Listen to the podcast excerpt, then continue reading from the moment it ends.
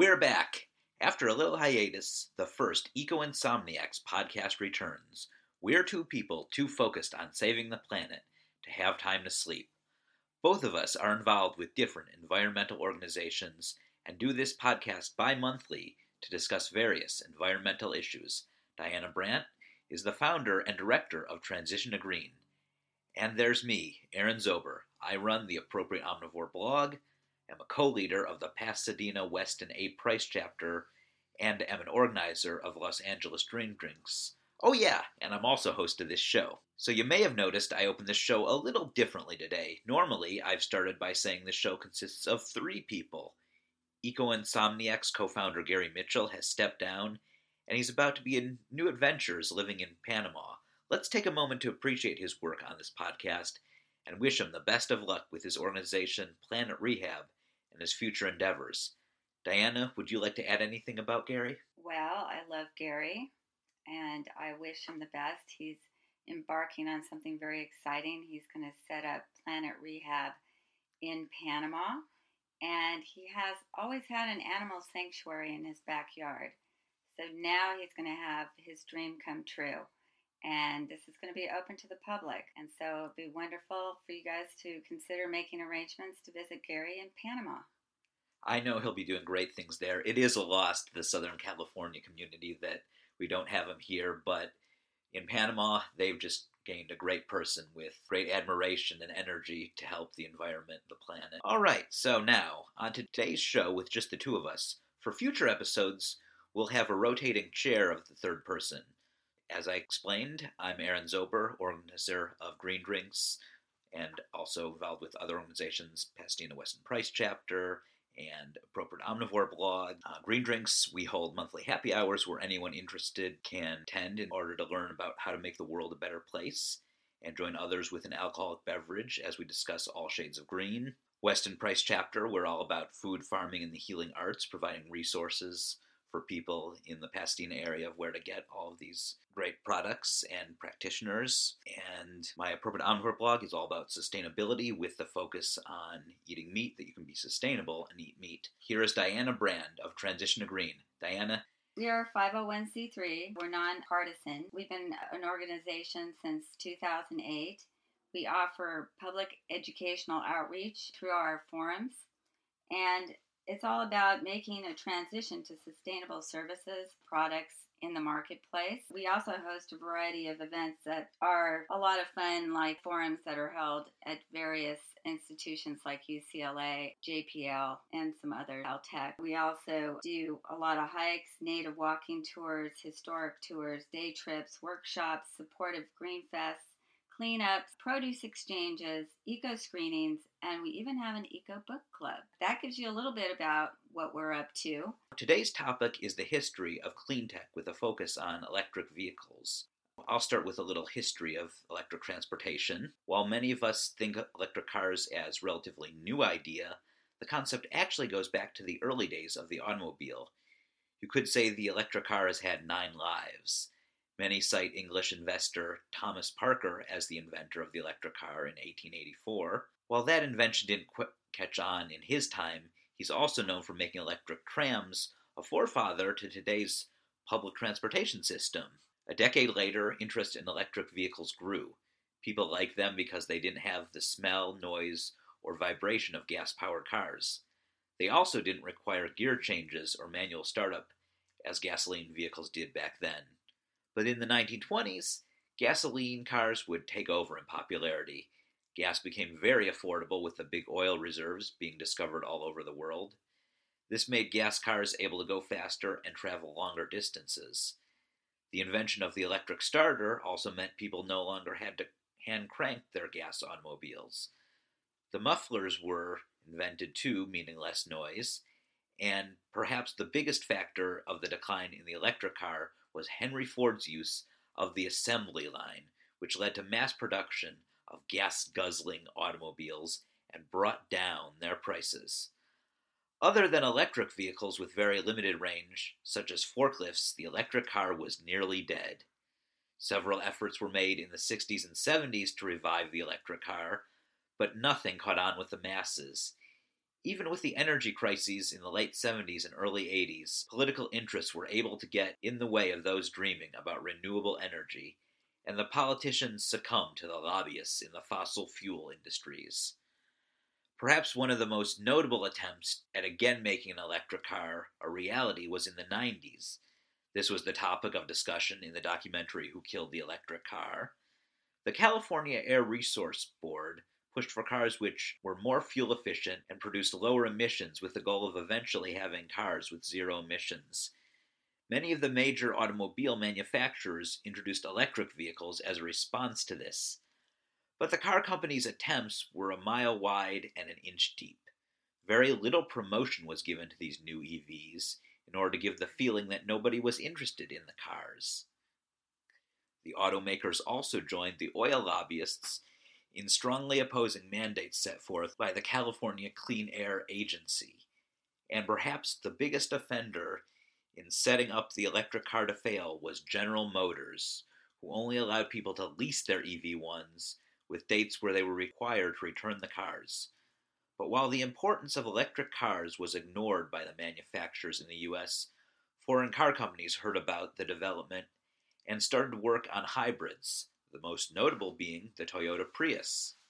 Other companies followed with hybrids, and then plug in hybrids to eventually full electric vehicles. These electric cars are a fast growing part of the automobile market, with the likelihood of only continuing to go up. Even American auto manufacturers, such as GM, who killed the electric car, are now producing all types of hybrids and electric vehicles. So, with that, Let's go to Diana, how she sees clean tech in five years. In terms of clean tech, just to open, I want to give you a little bit of a background. Clean technology, it's the technology that's used with an aim for zero emissions and waste. So, the world that we live in, in just under 50 years, will be a convergence of technologies that we've observed in films over the last few decades. Back to the Future, flying cars and boards. Aaron's a big film buff. Minority Report, there they show 3D interactive computer screens that you can talk and also do hand commands to. It's also WALL-E. You're familiar with these films, right? Oh, Aaron? Oh yeah, seen um, all of them. And WALL-E, the robotic trash collector, and then the film Her, which is based on streamlining operating systems that will synchronize with clean technology, such as smart cars, smart homes, smart alarms, smart taxi, and personal robots the AI, and this will all help us stay organized and to move things. Then, of course, there's Star Wars. And Aaron had mentioned, stated earlier, good old Jetsons. Oh, yes, right. A lot of things from the Jetsons we're seeing come real. And the Jetsons, speaking of robots, there was Rosie, and you had the video conferences on that, which is kind of like Skype, which we have, FaceTime. Exactly. There's a lot of cool things coming down the pipeline, and it's all happening right now in 2019, and it's going to continue to amp up with every year. It's incremental, but just like with the computer, how it started out as a very large machine and now it's gotten to where it's compact, we're even carrying it on our phones. It's here and it's going to continue to really blow us away. So we've gone kind of beyond what you see in the Star Wars series, but the medical also with nanotech for creating less invasive procedures and zero medical waste. Uh, and there's going to be bioengineered plants and materials that will last and be reused. Instead of our world being a dystopia, which a lot of people like to think in terms of, oh my gosh, that's where we're headed, like Logan's Run, Fahrenheit 451, Blade Runner, we will be experiencing a move into a utopia of sorts with clean tech batteries that will last 400 years. We'll be able to reuse them for another 400 years, reducing waste from consumption. We'll be practicing carbon capture using renewable energy and clean fuels for vehicles and machines such as hydrogen. We are certainly going beyond. Now, one thing I do not want to see from the Jetsons is I remember there was football on the show was these robots playing it and one guy controlled it setting up the winners. oh wait, I think we kind of have that in football now where they decide who wins it. Exactly. That's cute. But speaking of football, for those that don't know, I'm a big football fan, so it also reminds me, speaking of robots, that was a major theme during the Super Bowl was all these ads making fun of the digital assistants like Siri. There's like a Pringles ad doing it, and a lot of ads poking fun at how robots are taking over doing jobs. That is certainly, I think, the element of the future that's caught on the most is we are really starting now to see these robots.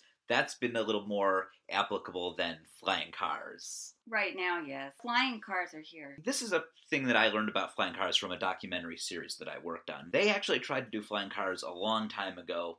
Really, the biggest issue with that is flying cars, you're really not flying a car, you're flying a plane, and that's a very different type of license. Flying a plane is much more complex, so it would require basically everyone to get a driver's license and a pilot's license. That one Well- I don't know that we'll ever see. I, no, I we, we actually are. I have that. There's more. Oh I'm going to be well, okay. Well, well, you. school me. Uh, tell me Yeah. how it could work. but I thought you might have more to add. No, I'm going to paint a picture for, for you guys to imagine a future that we can have. And it's really not that far off. We've entered the year 2019. Let's consider things in five year intervals. So, five years from now will be 2024. And the next five years will make it 2029. And next five will make it 2034. And then 2039. And then 2044 and then a final six year chunk will bring us to 2050. We'll need to move into this clean tech age fairly quickly to stop climate warming. So the target date to end emissions is by 2050, like 31 years away from now. That's not very far off.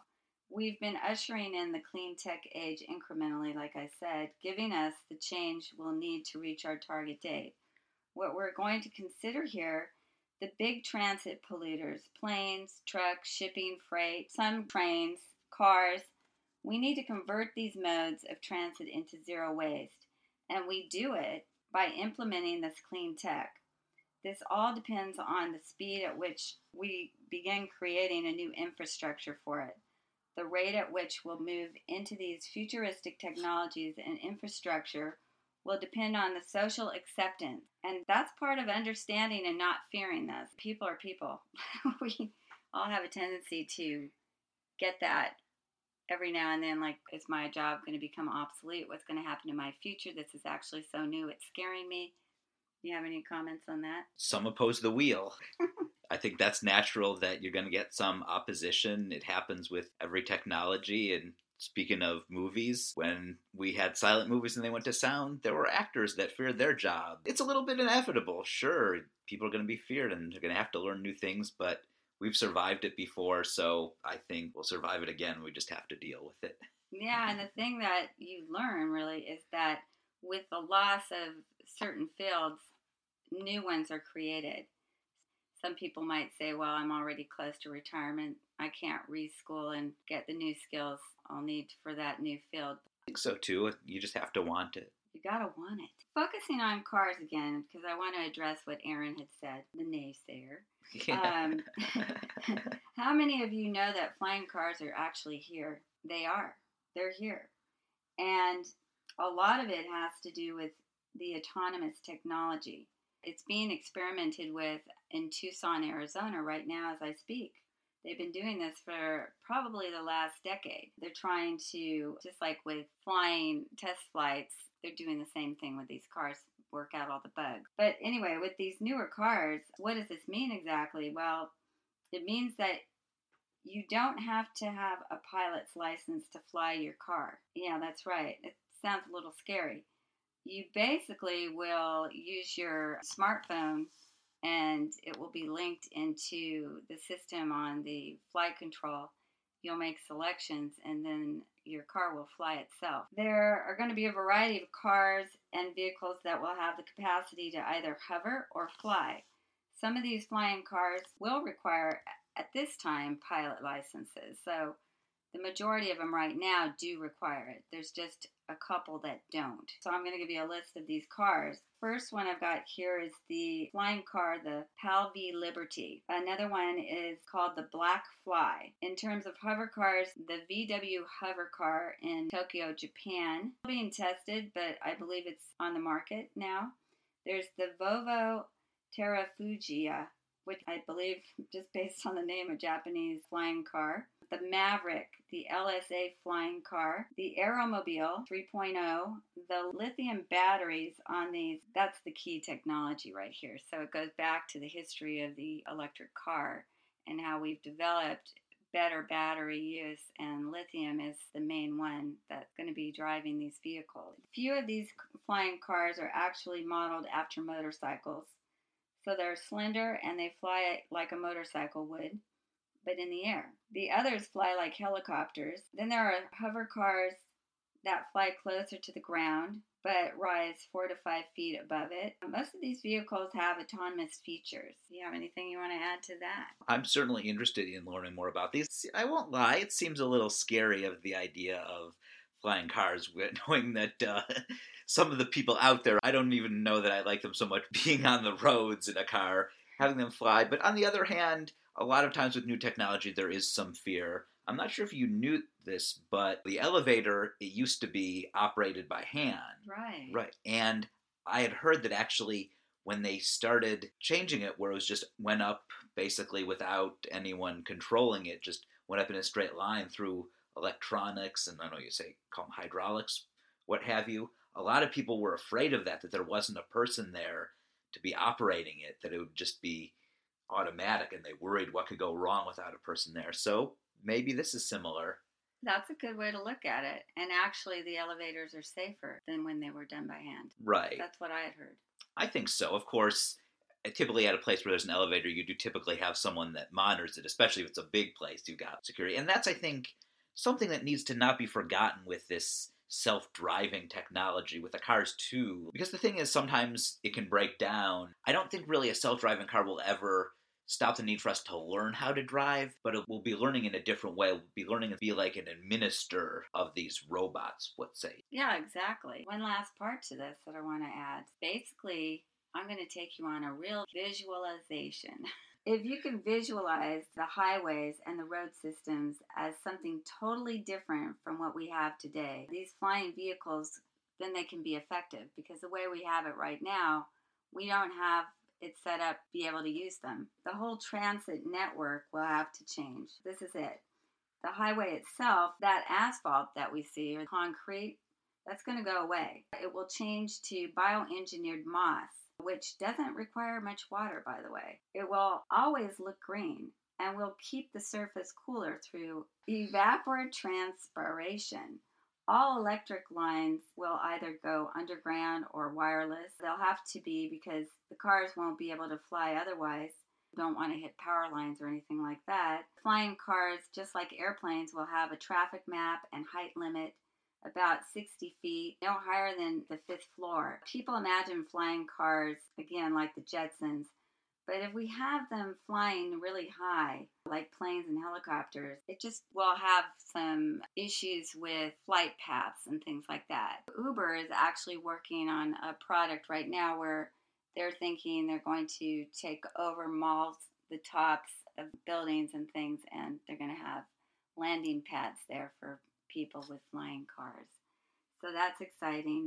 I personally can't wait to buy my flying. When you bring up that they won't be flying nearly as high as planes, that changes my perspective of it a lot because I think it will be more simple. And I could see how, with that, if it's more of kind of a hovering thing, it may not need people to get pilot's licenses. Perhaps that's what they failed in the first time was that they wanted everyone to fly high up in the sky and get places fast. Yeah, when they show the conceptual models, if you go online and you Google to see flying cars, you'll see a lot of them it looks like they're just like a helicopter. To make it really work, they aren't going to be in the upper airspace. They're going to be in the lower airspace. Street light poles on highways and streets, they're basically going to have to be removed. Think about it. You don't want to be hitting light fixtures. So instead, we're going to have uh, hovering drones. And those drones are going to actually be multifunctional. They're going to have lights, they will have cameras, and they will also not only light the road, but in the evening, going to color code each lane, which is really pretty cool. Some airports, when you walk in and you see those colored fields. Some people might think, well, what about historic districts? Like if you're driving a flying car, there will probably be areas where you want to retain the historic look, So people will have to let their car go back down to street mode and go through that way. You'll basically switch into drive mode. But in the areas where we can fly, these drones, they're going to be there. They're probably going to be solar powered. And at night, they're going to emit this colored light. Lanes aren't going to be as wide. They're going to be more like three lanes out widthwise, not four to five. And you're going to have four to five lanes up. Think about that. That's kind of neat. Still going to be some ground transport, but it's going to primarily be all hover. The lanes that get faster will basically, as you move up to the higher level, those are going to be your faster lanes. So some of you are probably thinking, well, what about massive vehicles? They can't hover. So our big diesel trucks, we won't need clean diesel, clean fuels because they're actually going to move it into a new kind of transit system. They're called pod transit shipment containers. And these pods basically are magnetized. So they're talking about that. This technology is here, and these pods will be able to move people as well as shipments of goods. Imagine there's no trash anywhere. For those of you who have ever been to Japan or live in Japan, you've been lucky because you already know what a city environment can be with no trash. But let's create that for the whole world. We will have, instead of garbage trucks, we'll have these, you know, how the garbage truck spins its brush going across. It's really just making a dusty mess. We're going to have instead WALL-E, flying trash compactor machines. So they will be computers. They'll be able to identify types of trash and sort through, pick it up off highways and roads. They're going to be sleek in model and they're going to be really fast. So, any thoughts on that? Yes, you're talking about the pods that move people. Is that a little bit like on Futurama where they traveled through pneumatic tubes from place to place? Yeah, that's part of it. They've actually got different design styles. It's amazing. Again, you can Google this stuff to see some of it. Speaking of pneumatic tubes, how about pneumatic tubes to transport objects? Maybe we won't really need this thing we call the U.S. Postal Service anymore. that's a good question. It's going to definitely be different. I think so, and I guess that means I do trust machines more than humans, at least in the case of the U.S. Postal Service. I wasn't even thinking about the Postal Service, but I do want people to realize that in 2015, we're going to have much cleaner air. Roads are going to look more natural as green belts. There'll be no litter. I personally, I like that. That's the vision of our transit system. There's another topic to discuss about modes of public transit systems that will be the whole thing on public transit. I'll just list a few.